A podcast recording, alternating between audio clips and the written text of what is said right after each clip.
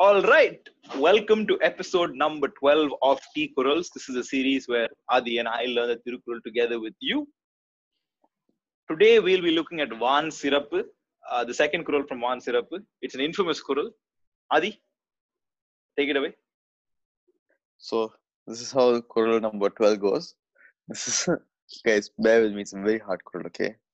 Uh துப்பார்க்கு துப்பாய துப்பார்க்கி துப்பார்க்கு துப்பாய தூவும் மழை Oh my God. God, I hope I got it right. We will never know if I do if I didn't get it right. Yeah, guys, please, please be very, very kind to us uh, when you're watching and listening to this. Because, like we said, we're learning this with you. Okay. Yeah. Uh, But it's Yeah. fun to say. Honestly, this one is actually kind of fun to say. And the only reason I learned how to say it is um, when I was very young. I was I was amazed by this Tirukkural. It's one of the only few Tirukkurals I know. And the reason is uh, my mother told me this one. This Tirukkural sounds like raindrops falling on the ground. Damn. The sound. And actually, this the meaning of the dupe of explanation of uh, this Kural is also rain produces good food and it itself is food This is one of the most wholesome, beautiful Tirukurals. It's actually a very good Yeah. Tirukural, right?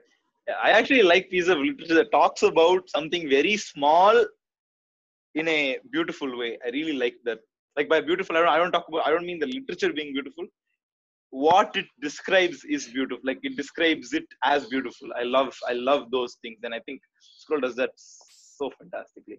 But what i really find very interesting is how this is so different to modern day tamil because uh, we discussed uh, this a couple of times right? Like some of the kurals you don't even need G. U. Pope's explanation. We sort of just figured it out for the past Hmm. 10 at least the past 11 but um, I think this is one of the this this this Kural I don't think I would have found out if it wasn't uh, for Pope's explanation.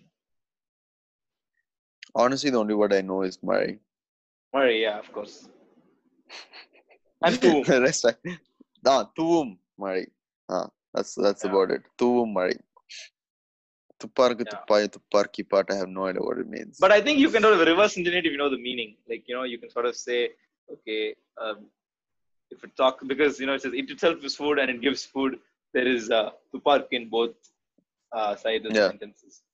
Yeah, and I But, think like, again I'll it's very simple Kural, and again it's raining in my house as we're speaking. We're recording. We're recording some of this on the same day. So I said this in the previous episode as well. But uh, yeah, it's very nice that this is happening. but yeah, like uh, it's actually quite interesting, right? How he uh, mentions that rain itself is a food for something, just as Mm. rain gives us food. Like for plants, it itself is food. Yeah, true. I like the science behind it. It's, it's crazy. that like that's science, right? Like, like, I think, like we discussed, right? we- Like we were saying before the recording, I was wondering how they sort of figure out the science behind it, but we realized no, it's like just as humans, if humans don't eat, we go frail. If uh, plants are unwatered, they go frail, and we can't eat the plants after that. And that's a very nice, uh, nice way to put it. and even if you don't buy the uh, water is food for the plants. You eat the plants. Technically, it's your food if you want.